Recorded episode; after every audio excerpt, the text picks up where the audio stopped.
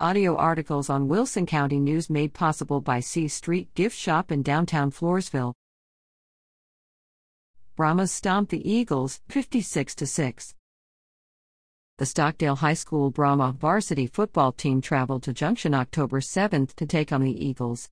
Stats for October 7th Stockdale defeated Junction 56 6 Q1, 35 0 Q2, 14 0 Q3, 7 6 Q4, 0 0.